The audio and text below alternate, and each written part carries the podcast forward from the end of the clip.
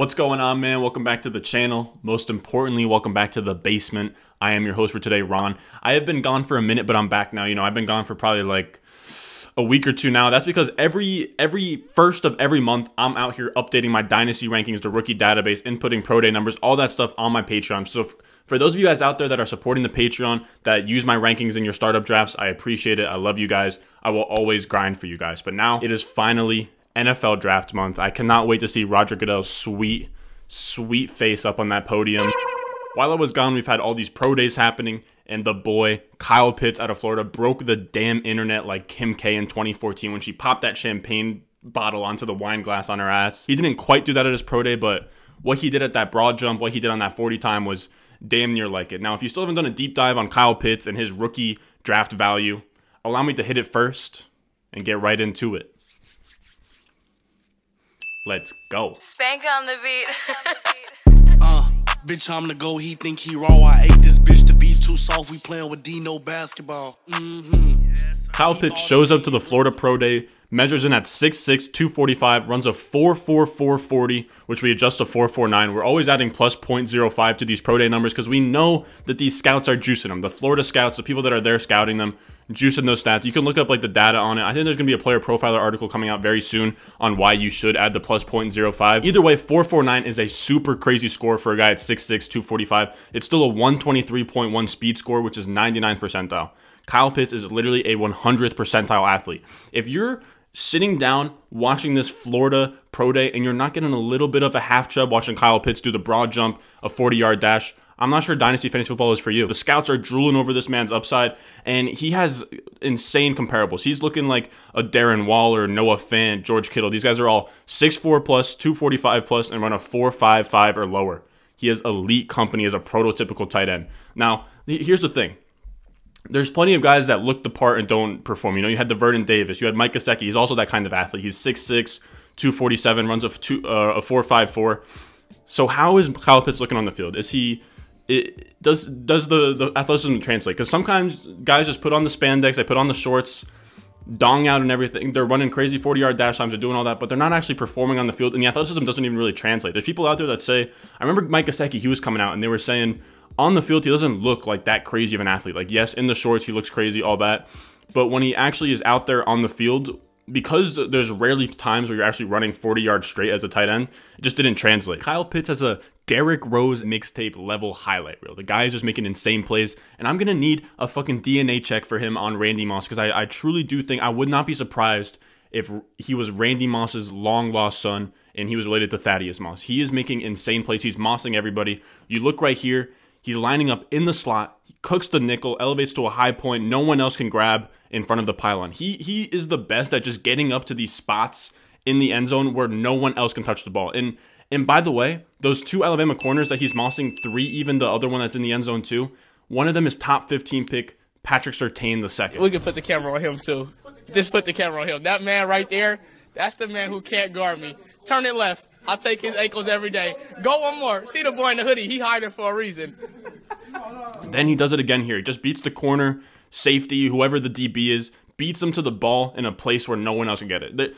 Kyle Pitts is just the perfect guy where a quarterback can just throw it up to him, and Kyle Pitts is going to get it at the highest point. He's going to get it at a spot where no one else can jump with him. He's 6'6", 245. No DB that's like 5'11", 200 and some change is going to be able to jump with him. He does it all over the place. He does it in the middle of the field. He does it in the end zone, but he does it the best in the red zone. I think that's what's going to translate for him being a red zone monster in fantasy football. He's going to have a lot of touchdowns. He could have like a Gronkowski type 17 touchdown season, and I really mean that. If he's out there with the right quarterback, he gets the opportunity. Here you can even see he elevates, he catches it in the end zone between two defenders. He's constantly beating everyone to the ball's high point, and you can see it again here.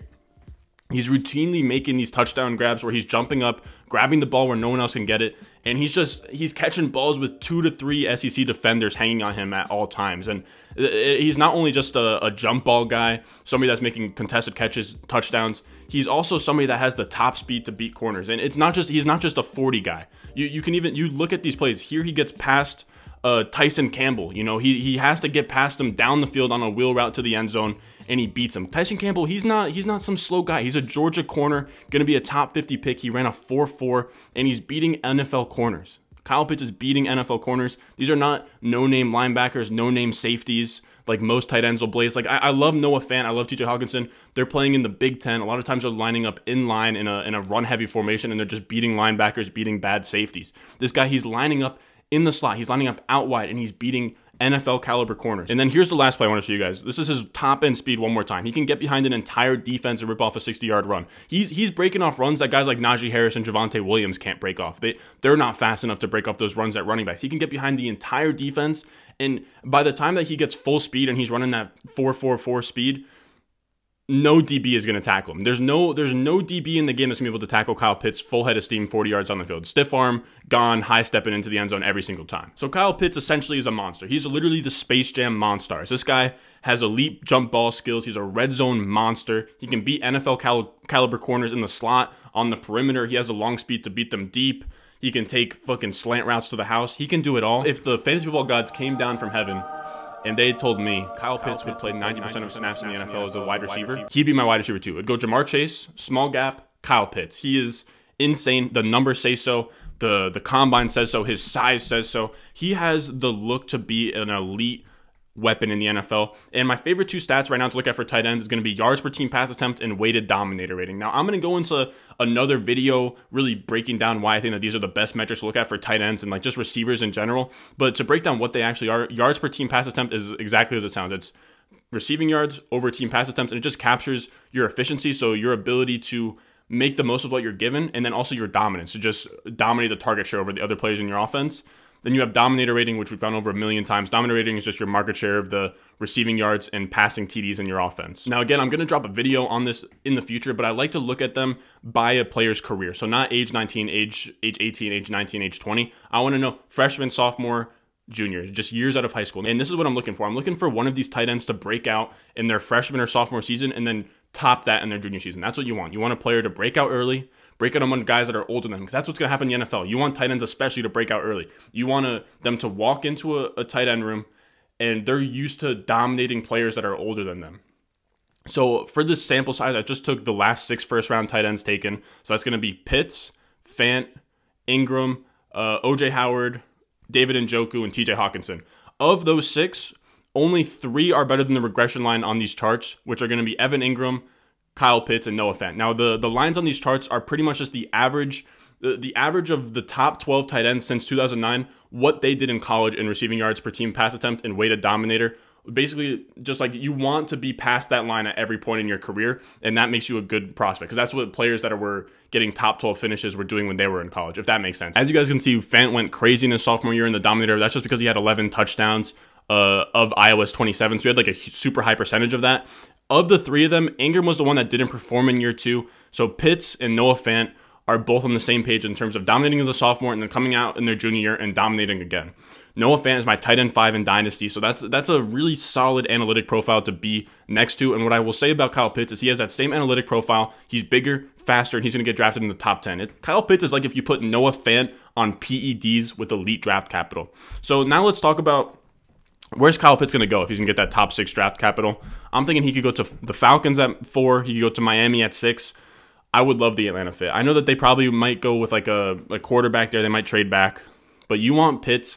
Kyle Pitts, this is the biggest thing with him when it comes to landing spot. You want him to go to a team that has a quarterback that does not give a fuck. You want him to be a guy that throws interceptable passes, danger throws.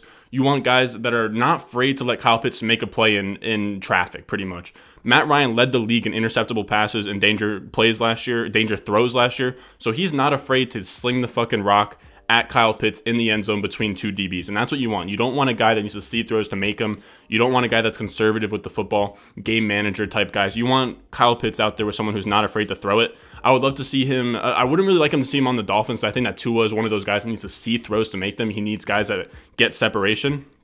I'd love to see, if not the Falcons, I'd love to see the Chargers, Giants, or Bills trade up. I'm not saying Justin Herbert or Josh Allen are bad because they do this. They're just quarterbacks that are more willing to take risks, and that's what you want. You want those playmaking quarterbacks that take risks.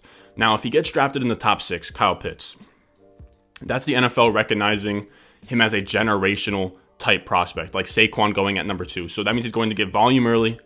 He is a blue chip prospect in the NFL to those NFL evaluators. So what they're saying, what they're seeing is matching up what the analytics side is seeing, what fantasy is seeing. So when it comes to fantasy football, we want that. We want a guy that is going to get the opportunity that pretty much checks all the boxes. Checks off fantasy football, fantasy Twitter's box, checks off film Twitter's box, checks off the NFL evaluators box. So it would be really hard for me to see where he loses in the process. Now I will say, when we're talking about rookie drafts and where I would be comfortable taking him, I personally have him at the 202 in Superflex rookie drafts. Now, that's going to be a spot where you're probably not going to end up with Kyle Pitts.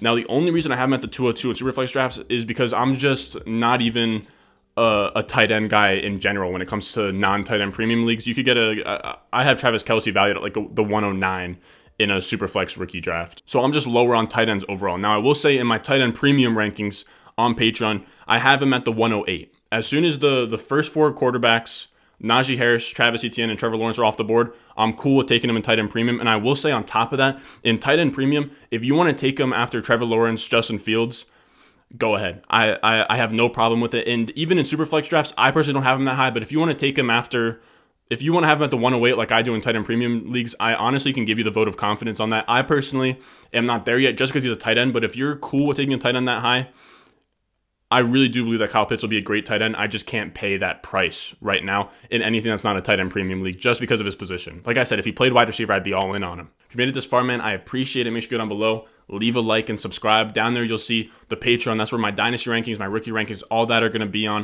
And you can even join the Discord down below. That's going to be free for a little bit longer. We're probably going to close it off at like 30 members. But if you want to be in subscriber leagues, if you want to have questions about your dynasty league, we have a general chat in there. We just have a spot where we can kind of just connect as a community because I just really want to grow this community. We hit 600 subscribers the other day, and I'm feeling really good about what we're growing here, man. I really want to keep the dynasty content pushing, the rookie content pushing, and I just want to go hard from now until the NFL draft and keep that momentum going through the summer.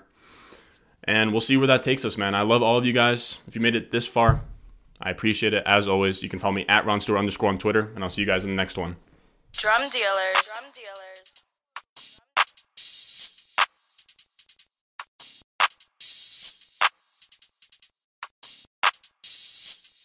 Bank on the beat. Bitch, I'm the go. He think he raw. I ate this bitch to be too soft. We playing with Dino basketball. He bought a chain and ripped them off. I got a chain.